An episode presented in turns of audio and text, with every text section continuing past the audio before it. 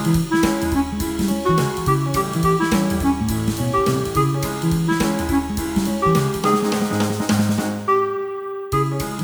pri počúvaní zápisníka klubu knihomilov.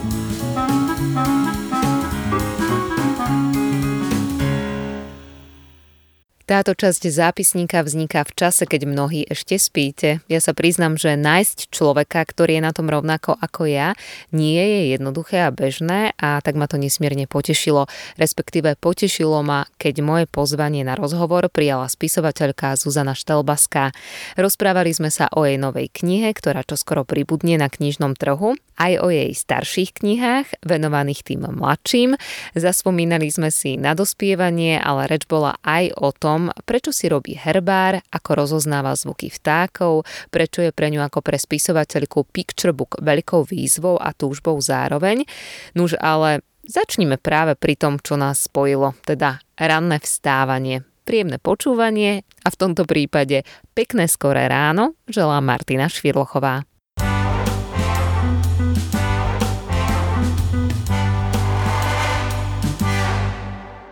Musím sa priznať, že nikdy som takto skoro ráno nenahrávala podcast, ale ja skoro ráno vstávam. Ty vstávaš, lebo musíš, alebo preto, lebo chceš? Vstávam preto, lebo chcem. Vstávam tak celoživotne, mám to tak nastavené. Pre mnoho ľudí som skôr úkaz, pretože majú to opačne. Ťahajú zvyčajne do druhej, do tretej ráno a vtedy ja vlastne vstávam.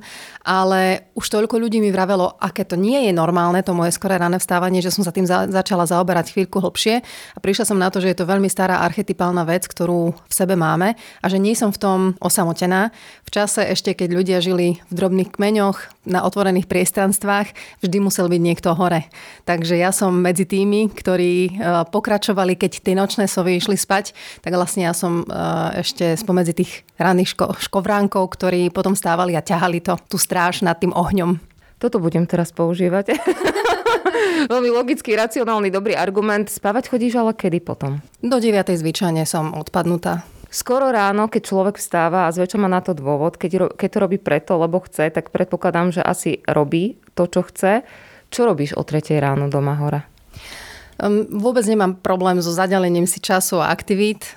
O 3 ráno odo mňa zvyčajne nikto nič nechce, takže sa venujem veciam, ktoré mám veľmi rada.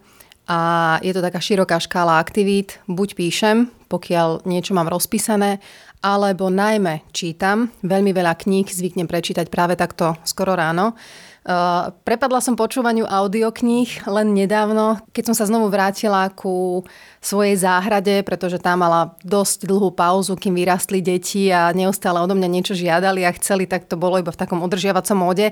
Ale teraz už keď sú väčší, tak sa naozaj môžem plne venovať aj tomu. A zistila som, že popri tom dokážem napočúvať množstvo, množstvo kníh, ktoré by som inak nemala šancu prečítať, takže som veľmi vďačná tomu, kto toto vymyslel. A teda v zime keď už sa nedá byť ráno na záhrade, tak e, počúvam aj takto vlastne ráno audioknihy. Občas si dokonca stihnem aj pred prácou pozrieť nejaký film a veľmi málo kedy, ale predsa ak sa mi občas stane, že rozpozerám nejaký seriál, tak to je čas, kedy sa mu venujem. Teraz mi to dáva zmysel a logiku, prečo všetko stíhaš. Ja som totiž to tvoju prácu veľmi dlho sledovala, ale vždy som si myslela, že sú dve Zuzky Štelbaské. Oni aj sú, ja mám švagrinu, ktorá sa volá Zuzka Štelbaská. Je to učiteľka v Košiciach a týmto ju srdečne pozdravujem. Lebo jedna Zuzka pre mňa fungovala v médiách, pracuješ v televízii, kde máš na starosti veľké programy a, a, a vždy si aj mala, že pracovala si v televízii a popri tom som sledovala Zuzku Štelbasku, ktorá píše pre deti. A tak som si to nejako nedávala dokopy. Dlho mi trvalo, kým som si vás spojila. Tebe sa všetky tieto aktivity kedy spojili? Bolo to tak, že Zuzka Štolbaska odjak živa pracovala v médiách a tie knihy prišli dodatočne, postupne? Prvú knihu som e, napísala až po 30 e, ale takú tú umeleckú, nechcem povedať rovno, že ambíciu, lebo neviem, že či umelci majú ambície, majú skôr túžby. Takú tú túžbu písať, tu som mala asi odjak živa. Ale najmä som veľmi činorodý človek od útleho detstva. Vždy som aj popri škole robila ešte niečo. Nevedela som byť iba v škole a iba dieťaťom, tak ako to teraz vidím na svojich deťoch, aj preto niekedy mám takú ťažkosť tomu porozumieť, že čo ty pre Boha môžeš celé popoludne len tak ležať v izbe a pozerať sa do stropu, ale e, pretože ja som toto nikdy nezažila, nikdy som to nemala a až teraz vlastne som začala tomu rozumieť, že aha, nemajú to tak všetci nastavené. Čiže venovala som sa priebežne vždy niečomu a v detstve, mladosti to bolo najmä divadlo a tanec a šport. A až potom neskôr to začalo byť písanie. Okolo tínedžerského veku som si začala zapisovať. Mala som také drobné zápisničky a tam som si písala básne. Vtedy boli veľmi moderní bytnici, keď sa k ním celá tá generácia vrátila. A v 90. rokoch vlastne sme všetci sa vrácali späť k tým 60 aj sme si našívali kliny do nohavic, aby sme mali zvonové nohavice a nosili sme veľké svetre a baganže a podobne. Čiže boli sme také deti kvetov 90. rokov. Volali nás, že nezávisláci. Mm-hmm. Potom boli metalisti a depešáci a samozrejme všetci sme chodili v čiernom. ale napriek tomu sme sa rozoznali. tak ale tí nezávisláci, my sme boli takí trošku farebnejší predsa. Takže v tom čase sa to písanie začalo e, ozývať viac, ale e, až s mm, ponukou slovenskej televízie, konkrétne dramaturgičky Halky Marčekovej, sa to otvorilo už tak veľmi výrazne. Keď som odchádzala z RTVS po dlhých rokoch, lebo ja som vlastne od 15 rokov bola v médiách, najprv som robila v regionálnych rádiách, potom som prešla do RTVS, tam som robila publicistiku, dokumenty, vždy som sa venovala viac publicistike a vlastne končila som na pozícii dramaturg, dramaturgičky detských relácií.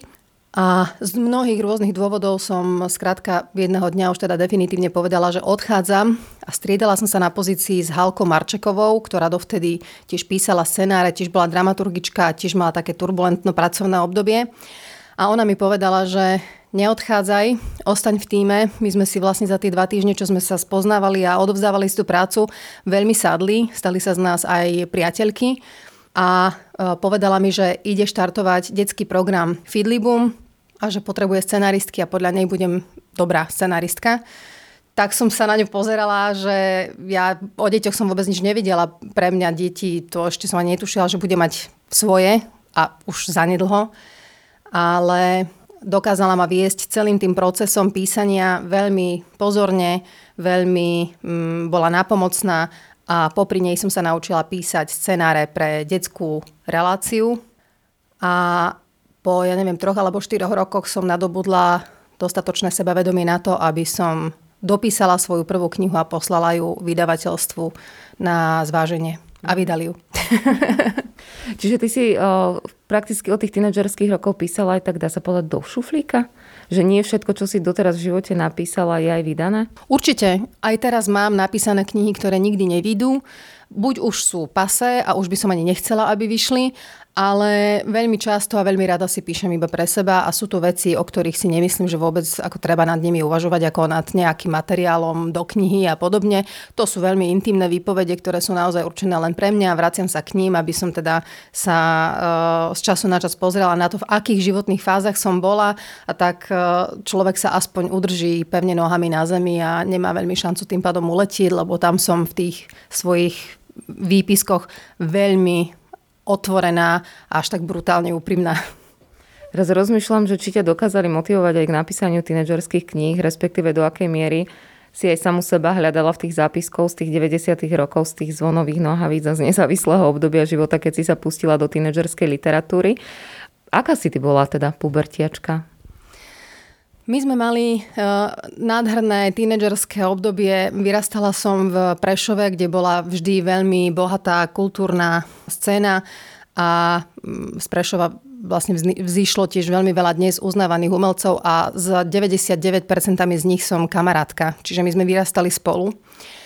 A to obdobie bolo veľmi intenzívne, už aj kvôli tomu, že ako 15-ročná som nastúpila do Prešovského rádia a e, naozaj som sa dostala úplne všade, keď bolo treba ísť urobiť nejaký rozhovor alebo nejakú anketu.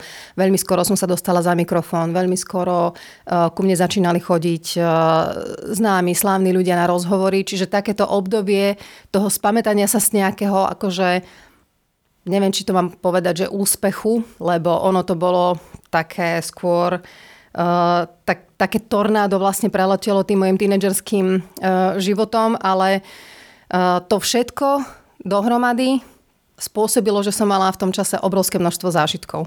A boli to zážitky naozaj veľmi pestré a uh, boli to zážitky, ktoré neboli určené na vek 15-16 rokov. Veľmi skoro som sa dostala medzi mladých dospelých, ktorí stačilo, že boli odo mňa o 4-5 rokov starší, ale predsa oni žili inými vecami, ako by mala žiť 15-ročná tínedžerka. Musím teda ešte povedať, že naozaj sa nestalo nič zlé v tom čase nič, čo by ma akokoľvek traumatizovalo alebo nejako mi znemožnilo rozvíjať sa neskôr v dospelosti. Toto vôbec o tom nehovorím. Ale tým, že som zažila takéto obdobie, tak naozaj mám potom z čoho čerpať. Aj som si robila tie zápisky, to, o čom sme sa rozprávali, tie rôzne mhm. denničky a podobne. A dnes, keď e, sa do nich pozriem, tak presne viem, kde som bola, kto bol pri mne. Dokonca si pamätám vône, pamätám si, kto mal čo oblečené, čo sme preč, prežívali, prečo som napríklad napísala tam niekde iba jednu vetu, s ktorou sa spájal obrovský nejaký zážitok. A to je výborný podklad na akúkoľvek knihu. Zas musím povedať, že obrovská časť tých tínedžerských príbehov, ktoré uh, v mojich knihách sú, sú vymyslené. Nezažila som ich, nie sú o mne, nie sú o mojich známych, to sú vlastne postavy, ktoré som si povymýšľala podosadzovala ich tam a už vlastne všetko to kvetnaté okolo vyšlo len čisto z mojej fantázie. Mm-hmm. Ja sa priznám, že vždy obdivujem ľudí, ktorí píšu pre tínedžerov. Mám pocit, že pre tie deti je to také prírodzené, ale pre tých pubertiakov jednak ten rešpekt voči ním, ale druhá vec je aj, že dnes to voláme tak young adult literatúra, ale je taká trošku taká neviditeľná, že sa jej nevenuje taká pozornosť možno ako by mala. Máš ty ambíciu ešte stále sa venovať aj tomuto publiku čitateľov?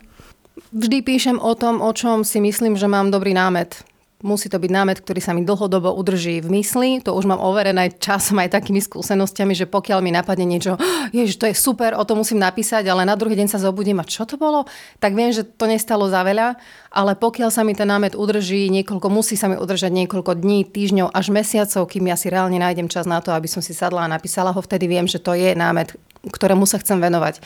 Vtedy veľmi nezáleží na tom, či je to námet týkajúci sa detí alebo tínedžerov. Skrátka, je to námet a už teda ja viem, že komu ho určím, či ho určím deťom alebo tínedžerom. Uh, viac kníh mám napísaných tých detských, ale veľmi rada spomínam na svoj tínedžerský vek a veľmi až, až tak bytostne si spomínam na to, aké to bolo, ako ja som sa cítila ako tínedžerka, najmä preto, že som bola teda medzi tými dospelými a ako sa oni pozerali na mňa a v akom váku som sa ocitla, vediac, že ešte nedosahujem na ich úroveň, lebo nemám zažité. Hej, chýba mi tých 5 rokov života, aby som porozumela im, čo oni prežívali. Zas na druhej strane už sa nechcem vrátiť späť ani k rovesníkom dokonca, pretože oni už nevedia, kde ja som a nerozumieme si navzájom, ale myslím si, že takýto pocit má kopu 12-13 ročných decák, len sú v inom prostredí, sú v iných okolnostiach, ale ten základ je tam rovnaký. A o tom vlastne už potom písať pokiaľ uh, máš dobrý príbeh a uh, vieš s ním pracovať, tak to už je potom také radostné pre mňa. To už je také naozaj, že vracanie sa späť uh, do, do spomienok pre mňa naozaj nie je nejako bolestivé. Mm-hmm. Ja som tak rovno prebehla do tej puberty, ale teraz som si zaspomínala na svoju vlastnú. Sme tak plus minus rovnako staré, ale vráťme sa do toho detstva. Keď si ty začala robiť scenaristiku pre deti, nemala si skúsenosti. Ale už zase nabrala si skúsenosti s písaním, aj keď úplne teda iným ako tým knižným. Čiže ty, keď si vydala prvé detské knihy, už si bola mama. Áno, Písala som prvú knihu Mami kúp mi psa v čase, keď e, Filip mal asi 3 mesiace a aj on ma tak povzbudil v tom písaní, pretože pri prvom dieťati mnohé mami to poznajú, že keď je prvýkrát žena tehotná, celý svet je tehotný. Zrazu sa vám zdá, že všetky ženy okolo vás sú tehotné, všímate si najmä to a e, sme úplne pohltené tým prvým dieťaťom, úplne nám to zmení pohľad na život, zmení nám to všetko, rozhodí sa nám režim, kompletne sa nám aj chémia v tele obmení. Mne sa samozrejme stalo to isté, bola som úplne zaplavená endorfínmi a všetkým, čo s tým prvým materstvom prichádza. A bolo to aj obrovské povzbudenie pre mňa. On nebol veľmi dobrý spáč, takže som nemala ani veľmi ten priestor písať, preto sa mi aj to písanie potom natiahlo až na niekoľko rokov, ale tá obrovská motivácia a tá taká energia, ktorá prišla s tým prvým dieťaťom, tá sa pretavila vlastne do toho textu, lebo to som písala naozaj s obrovským nadšením. To bol myslím rok 2014, Mamiku mi psa. Áno, to bolo, kniha vyšla v 2014, Filip sa narodil, narodil v 2009, čiže tam vidíme, a ešte vlastne som musela, ono celý ten proces knihy Vyda, vydanie tej knihy trval rok a ešte som dosť dlho čakala, dokiaľ som dostala odpoveď z vydavateľstva, čiže ja neviem, mohla som ju odovzdať niekedy v 2011, 2012. Tie roky zase spomínam preto, lebo sa mi zdá neuveriteľné, koľko máš na, koľko máš na konte kníh. A to sme v roku 2021, už je ich koľko? 11, 12, 13? Už sa dostávaš k názvu svojich kníh. Áno, áno. Teraz neviem, myslím, že už, myslím, že teraz ich je 12, ale nie som si istá, lebo odovzdala som ďalšie rukopisy, takže... ale vydaný je, myslím, že 12. Dúfam, že sa nemýlim. ale myslím, že ich je 12 a teraz táto Vlčica Luna bude 13.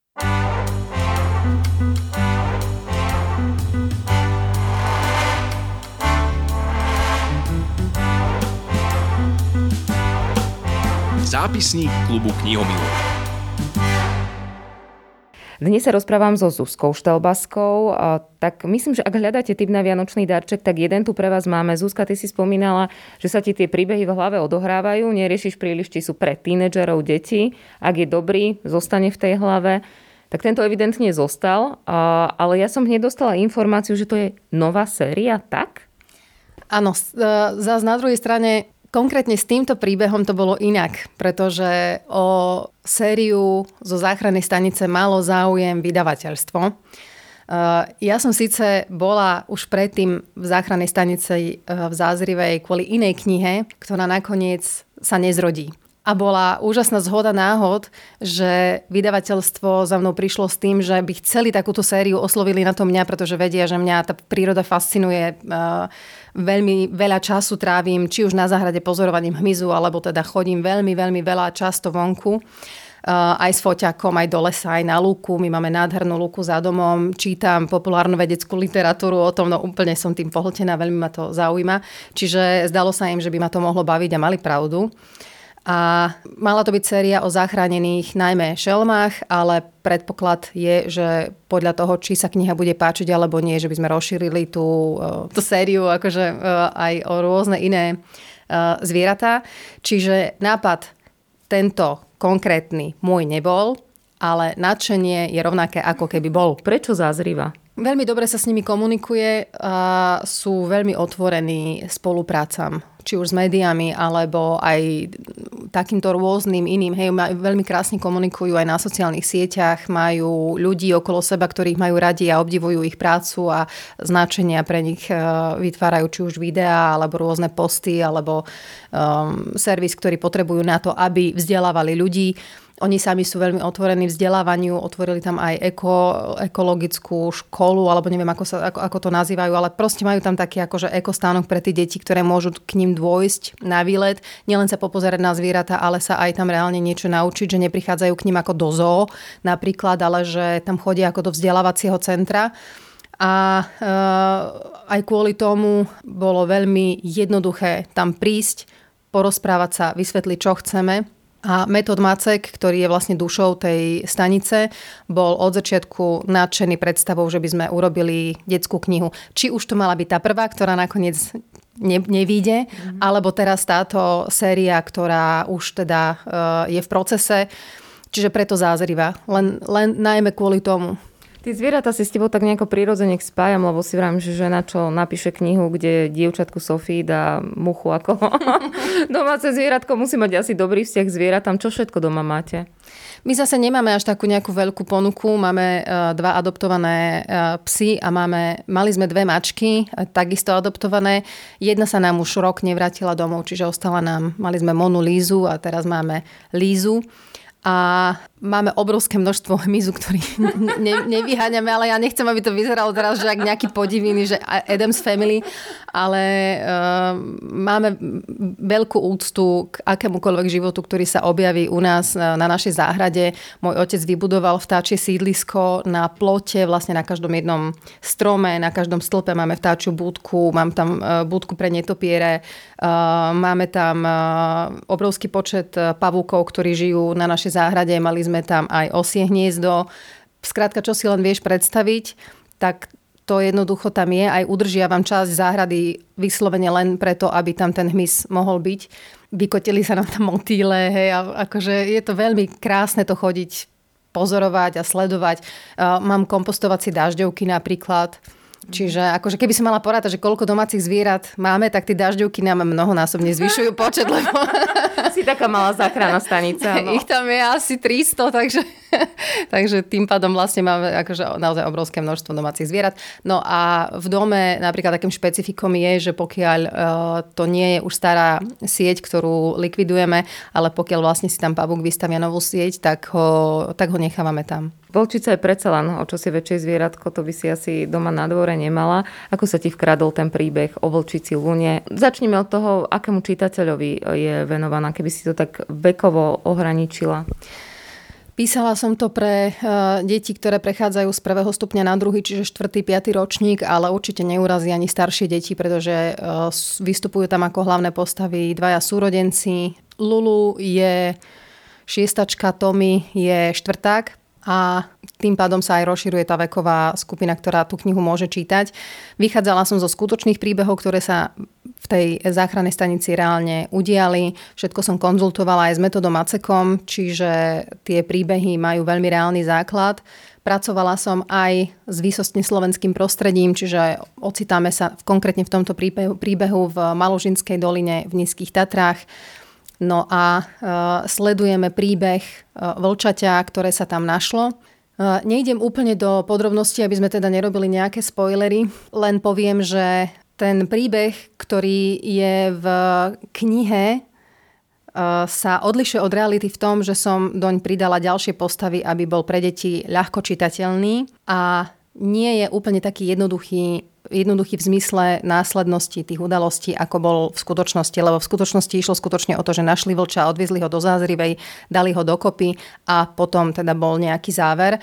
Tuto sme to trošku samozrejme upravili tak, aby e, deti tam mali aj trošku napätia, aj trošku nádeje, aj takého toho pekného všeličoho. Čiže tie ďalšie postavy sú vymyslené, samozrejme aj súrodenci e, Lula s Tomím sú vymyslení e, jediná reálna postava, ktorá v tej knihe, okrem teda toho zachráneného zvieratia, ktoré som práve kvôli tomu, že to nie je úplne identický príbeh, premenovala, ona tá vlčica sa v skutočnosti volala inak, ale jediná reálna postava, ktorá bude vystupovať vo všetkých tých knihách je pes Akim, ktorého v tej záchrannej stanici majú. Je to úžasný belgický ovčiak, vycvičený na to, aby e, neubližoval zvieratám a pri tom, ako on pracuje s tými zachránenými šelmami, ja som ostala úplne odvalená, pretože tam sú ľudia, ktorí sa starajú o to, aby to zviera prežilo, ale ten akým im poskytuje takú tú psychologickú zvieraciu pomoc, ak to môžem takto veľmi polopate vysvetliť, ako on necháva po sebe loziť tie šteniatá vlčie a ako on vedie tie medvieďatá, ktoré tam dovezú, alebo akým spôsobom pristupuje uh, k ďalším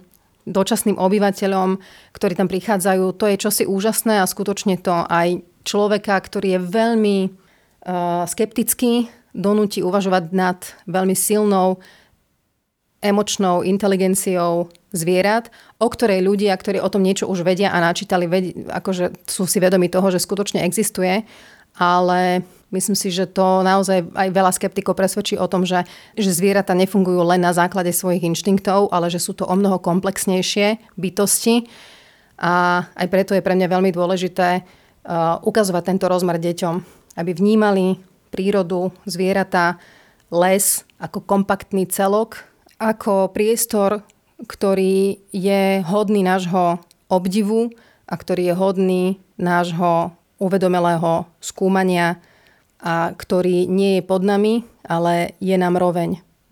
Ja si tú Lunu teraz v tej hlave vďaka tomu, ako o tom rozprávaš, o tom príbehu predstavujem, pretože my na tú knihu v momente, ako tento podcast nahrávame, ešte čakáme, ale o pár dní tu bude.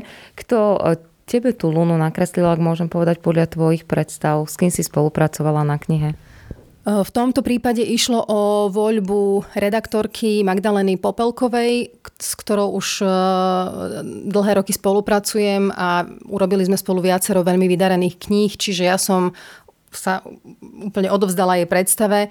My sme vedeli asi, akú knihu chceme vytvoriť, na tom sme sa zhodli a mm, ilustrátorku Luciu Zednikovičovú už potom oslovila ona. Takže len vlastne mi potom posielala ukážky ilustrácií, že asi takto to bude vyzerať a od začiatku sa mi to veľmi, veľmi páčilo.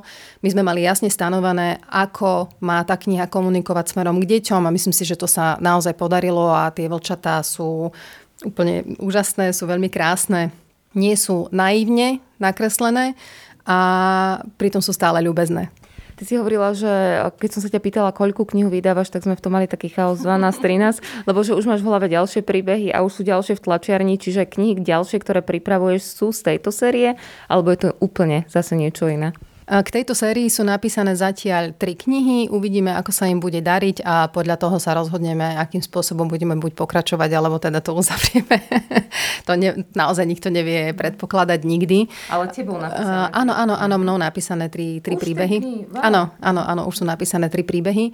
Ďalej budeme uh, robiť na obrázkovej knihe na picture booku, čo je žáner, ktorý som si aspoň raz chcela vyskúšať, pretože nesmierne obdivujem picture booky, tie zahraničné, ako sa robia. Som nesmierne šťastná, že za posledné roky sa tento žáner dostal aj do slovenského povedomia, že sa do toho púšťajú najmä ilustrátory, lebo je to teda najmä ilustrátorský žáner a ja len s takým tichým obdivom pozerám na to, aké úžasné diela vychádzajú z podrúk slovenských ilustrátorov. Uh, picture booky sa vyznačujú veľmi takým akože kratučkým textom, niekedy tie texty úplne aj absentujú a vždy som sa chcela aspoň pokúsiť o picture book. Ale to som teraz zvedavá, ako?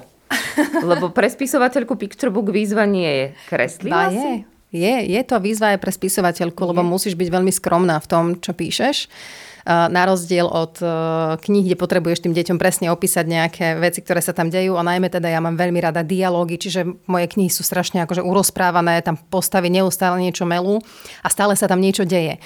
A v picture booku je to no. Predsa trochu iné, tam ten text naozaj musí byť e, skromný, čiže som si sadla, mala som veľmi silný námet, opäť jeden z tých, ktorý ma neopúšťal a neodchádzal mi zmysle, sadla som si, napísala som to, ono to má možno 3 a 4 a aj to preháňam, lebo nie plné, tam sú vlastne len také kratulinké odrážky, čiže poslala som to znovu do vydavateľstva, vydavateľstvo oslovilo uh, famózneho ilustrátora, nemôžem žiaľ hovoriť o tom viac, pretože tá kniha je ešte stále v procese, ale to je presne jeden z tých momentov, kedy mi sa naštartovali tie motyle v bruchu, lebo som ani nedúfala, že sa vôbec niečo takéto udeje.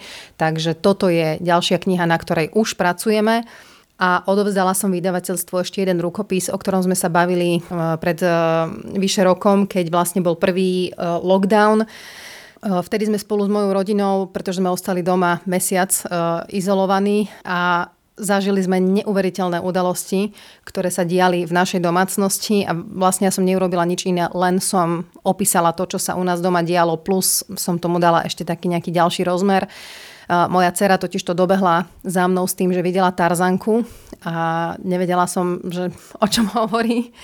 Tak e, ma ťahala do záhrady a opísala mi komplet celú bytosť, ako vyzerá, e, čo mala na sebe, prečo tam bola, či bola sama, alebo či ich bolo viacero, e, aká ona bola. Strašne rada, že ju konečne uvidela, čiže ona akoby už predtým žila s tými bytostiami, vedela, že sú tam. Encyklopedicky mi tam vyložila komplet, ako žijú, životný štýl, čo jedia, prečo sú tam, ako dlho už tam sú, odkiaľ sa vzali a podobne. Čiže ja som ostala úplne odvalená a vlastne začali sme e, tej bytosti nechávať odkazy a tá bytosť nám začala odpovedať a žili sme tým naozaj komplet celý mesiac tej našej izolácie. Bolo to nádherné obdobie, skutočne prekrásne.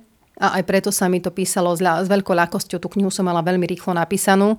Rozdelila som ju na také tri časti a teraz sa na nej pracuje. Kedy sa dostane vonku, to neviem.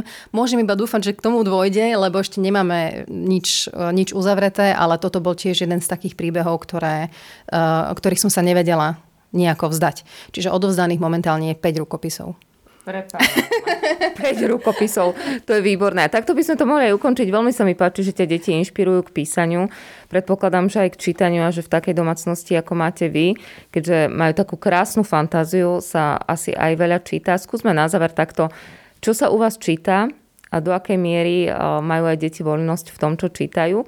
Moje deti sú úplne normálne deti, ktoré majú aj kvantum iných záujmov, čiže čítanie je len jeden z x Eh, koničkov, ktorým sa venujú. A keď boli mali, tak som s nimi čítala každý jeden večer. Nevynechali sme naozaj žiaden od úplného babetkovského veku, čiže knihy berú ako úplne normálnu súčasť svojich životov. Knižnice sú všade dostupné, máme ich po celom byte, čiže kde prídu tam nejaké knihy sú. Navyše ja si knihy vláčim so sebou úplne všade.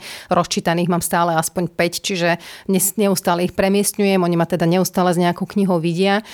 A máme často aj také chvíle, že keď už nie čo iné robiť, tak aj oni si zoberú tú knihu a čítajú ju. Najmä teraz bude takéto obdobie, keď už nebudú môcť lobzovať s kamarátmi po vonku, čiže ostávame uh, pri čajkoch a dekách a to je akože veľmi krásne. Uh, majú voľnú ruku v tom, čo čítajú, vyberajú si sami. Uh, pevne verím, že dostali taký dobrý vkusový základ, ale ja im nejako nediktujem, čo sa im má alebo nemá páčiť. Filip momentálne veľmi rád číta najmä grafické novely, ktoré vychádzajú v mnoho početných sériách, takže tieto číta a Zorka má vlčie obdobie, čiže všetky knihy, ktoré vyšli o vlkoch, e, máme doma. To máme aj my. Áno. Momentálne, momentálne už druhý alebo tretíkrát číta Gabiku Futovú Nejde ma basta, pretože tam tá prváčka je tiež úplne akože posadnutá vlkmi. Čiže to je úplne jak Zorkine zrkadlo. A máme aj vlk menom Tulák, aj malý, malý vlk s veľkým srdcom, dokonca vlk a tma, čo, bol tiež, čo bola tiež obrázková kniha, uh, múdrosť vlkov a ešte neviem, čo všetko povychádzalo, tak toto vlastne tvorí momentálne základ jej knižnice, ale mala veľmi rada aj knihy o stratených zvieratkách, to sú tie, mm, to sú tie také mláďatkovské uh, knihy od Holly Weberovej, a už teraz, teraz mi dáva tú logiku, že tak sme mali začať, prečo vlčica Luna. Ešte Vlčicu si vypýtalo vydavateľstvo, že chcú začať vlkom, čo ja som samozrejme okamžite s tým súhlasila, pretože s Ďurom Lukáčom sa poznáme dlhé roky a vedela som, že aj keby som potrebovala s niečím pomôcť, tak môžem mu zatelefonovať, ale nebolo treba, lebo ten príbeh pre deti úplne postačoval tak, ako bol vystavaný. Čiže vlk bola jasná voľba, že prečo. A, uh-huh. Myslím, že aj tvoj, pre tvoju dceru, inak tvoj, tvoje deti čítajú knihy predtým, tvoje knihy predtým, ako výjdu, alebo nie? Nie, nie, nie, to je častá otázka, ale nie, ja im nedávam čítať moje knihy. Z času na čas si vypýtajú, keď vidia, že píšem, tak teraz už keď sú starší, keď boli mladší, tak vôbec, ale teraz keď sú starší, tak prídu a prilezú a vlezú mi do toho počítača a chcú vedieť, že o čom to je. Vtedy im prečítam trošku a potom ma zastavia a povedia, že až keď to bude aj s obrázkami, že si to pozrieme, ale neskúšam na nich svoje knihy, nikdy som to nerobila. Eh, je to plne v ich záujme, alebo teda je to, je to plne na nich, že či si vôbec tú knihu pozrú alebo nie. Zaujímavé je, že Filip dosť dlho celkovo akože nemal záujem o moje knihy, aj keď som napísala Zorničku a Filipka, tak Zorka Zorničku prečítala, ja neviem, možno 20 krát, kdežto Filip toho Filipka myslím, že ani raz dokonca nedočítal. A mám takú vtipnú príhodu s Mami kúp mi psa, keď e, mal asi 7 rokov, tak došiel za mnou s tou knihou, že no tak dobre, lebo už ho otravovali spolužiaci, že tvoja mama napísala knihu, tak chcel vedieť, o čom sa tam píše. A teda ten chlapček v tej knihe na konci kapitoly vždy slúbi mame, že ako sa on bude starať o toho psa, aby teda mu ho jedného dňa e, dopriala a bolo tam napísané, tuším, hneď v druhej kapitole, že uh, mami, ja ti sľubujem, že sa vždycky budem starať o toho svojho psíka a že ho naučím všetko tak, aby bol to najmudrejší pes na svete. Na čo Filip zavrel knihu a povedal, no tomu tak verím a bolo počítaní. úprimnosť, detská úprimnosť na to všetko. a úplne na záver, Zuzka, o tej pol štvrtej ráno, keď čítaš a máš možnosť vybrať si, čo chceš čítať, čo čítaš, aký žáner je ten tvoj? Momentálne čítam veľmi veľa populárno-vedeckej literatúry o prírode rôzneho druhu. Čítala som o reči zvierat, čítala som o vtáčich zmysloch, momentálne mám rozčítanú... To asi musela, nie? Nie, nie, nie, to je čisto, to je čisto môj, môj osobný vnútorný záujem. Momentálne mám rozčítanú knihu, volá sa Propletený život, je to o hubách. Veľmi rada si listujem v encyklopédiách, jednak zvieracích, ale jednak aj v botanických, pretože som si robila pred, práve v čase korony som si konečne mala čas robiť svoj herbár, čiže som sa aj veľmi veľa naučila o tom, že aké vlastne rastliny v tom našom prostredí pri rieke Morave rastú. Takže toto je môj typ literatúry, ale pokiaľ ide o nejakú beletriu, tak tuším poslednú knihu, ktorú som prečítala, bola Til. Tá bola veľmi dobrá, to sa mi veľmi páčilo. A v audioknihách sa vraciam ku rôznym klasickým dielam, ktoré by som už asi do rúk nechytila, ale takto akože popri Orani v záhrade mi to veľmi dobre padne, že si znovu vypočujem niektoré diela, ktoré som už čítala strašne dávno a úplne milujem rozhlasové hry. Tie mám napočúvané v kvantách českých aj slovenských, takže toto je môj žáner, ktorý mám veľmi, veľmi rada. Ten herbár ma veľmi zaujal. Ja si to vieš, ako herbár predstavujem. Nie. Ako to, čo sme si kedysi aj v Ako deti. de- deti robili. To si normálne tak, že si lisuješ. Mhm. Áno? Áno, áno. A že, že normálne, že pozberáš. No ja som to robila hlavne kvôli tomu, že som chcela spoznať. Chcela som vedieť, lebo tým, že chodím každý deň a celý rok na tie isté miesta, tak vidím, ako sa obmieniajú tie rastliny a už e, mi začalo prekážať, že neviem, ako sa volajú. Že vždy ma vlastne víta v istom období istý kvet a nevedela som jeho názov, čiže som si ich postupne jednak aj fotila, máme aplikácie stiahnuté, mám aplikácie na rozoznávanie hmyzu, na rozoznávanie rastlín a na rozoznávanie vtáčieho spevu. Čiže už teraz po tých dvoch rokoch, čo sa tomu naozaj veľmi intenzívne venujem tuto v našom období, v, našom prostredí, lebo ja som aj predtým chodívala strašne veľa vonku a tiež keď som chcela niečo spoznať, musela som to urvať a doniesť domov. Teraz to nemusím trhať, teraz si to stačí len odfotiť a keď som si robila ten herbár, tak naozaj stačil mi jeden exemplár, že nemusela som tak másať celú tú lúku, lebo to nerada to robím. A je to úžasné, že existujú takéto aplikácie. Keď sme boli mladí, tak to vôbec nebolo. Čiže na hudbu. musel, musela si ísť s niekým, kto vedel, že kto to akurát uh, škríka v tom, na rozoznávanie vtáčieho spevu. Áno, aplikácia na rozoznávanie vtáčieho spevu a potom som si to ešte kontrolovala domu, že do, doma, či mi to naozaj dobre nahralo, ako sa ten vták volá. Uh, tá aplikácia ťa rovno odvedie aj na slovenskú stránku, čo je častá boľačka tých aplikácií, že sú len v angličtine a potom podľa latinských názvov vyhľadávam. Nevždy je to na internete, preto mám bohatú zbierku encyklopédií, kde si to overujem. Teraz akorát vyšli tie dve veľké uh, knihy, veľká, veľká kniha Sveta živočichov a rastlín, tie sú úplne famózne a tam je takmer všetko, vrátane tráv napríklad. Čiže aj do takýchto detailov idem. Ten herbár to nie je žiadne umelecké dielo, to bol čisto len taký môj akože populárno-vedecký záujem. že som teda akože taký veľ, veľmi veľký amatér, zanietenec. Určite to robím veľmi zle, ale teda vylisovala som si tie kvetiny, ako som vedela. A teraz postupne si doplňam názvy, neponáhľam sa s tým herbárom, vychutnávam si to, robím ho veľmi pomaly a som aj veľmi neobratná, čiže ja nie som veľmi ani pliesť neviem, hej, nie som veľmi manuálne zručná, čiže uh, on ten herbár je taký veľmi úprimný, ale, ale robí mi obrovskú radosť. To je krásny typ. Pýtala som si typ na knihu, dostala som typ na to, čo robiť v týchto jesených a potom neskôr jarných dňoch, keď to počasie bude krásne a postupne to začne všetko rozkvítať. Pozerám sa von oknom, rozvíhnelo sa. Stretli sme sa za tmy. Zuzka Štelbaská, ďakujem veľmi pekne, želám ti No aby sa ti príjemne písalo, to je asi samozrejme, keďže tých 5 kníh už máš teda pripravených na tlač a najmä pevné zdravie a všetko dobré. Napodobne veľmi pekne ďakujem, že si za mnou prišla v túto ohavnú rannú hodinu pre bežného diváka a človeka, ale teda e, pre nás, ktorí máme radi skoro rána vstávanie, nie je lepšieho času ako ranné zore. Ďakujem.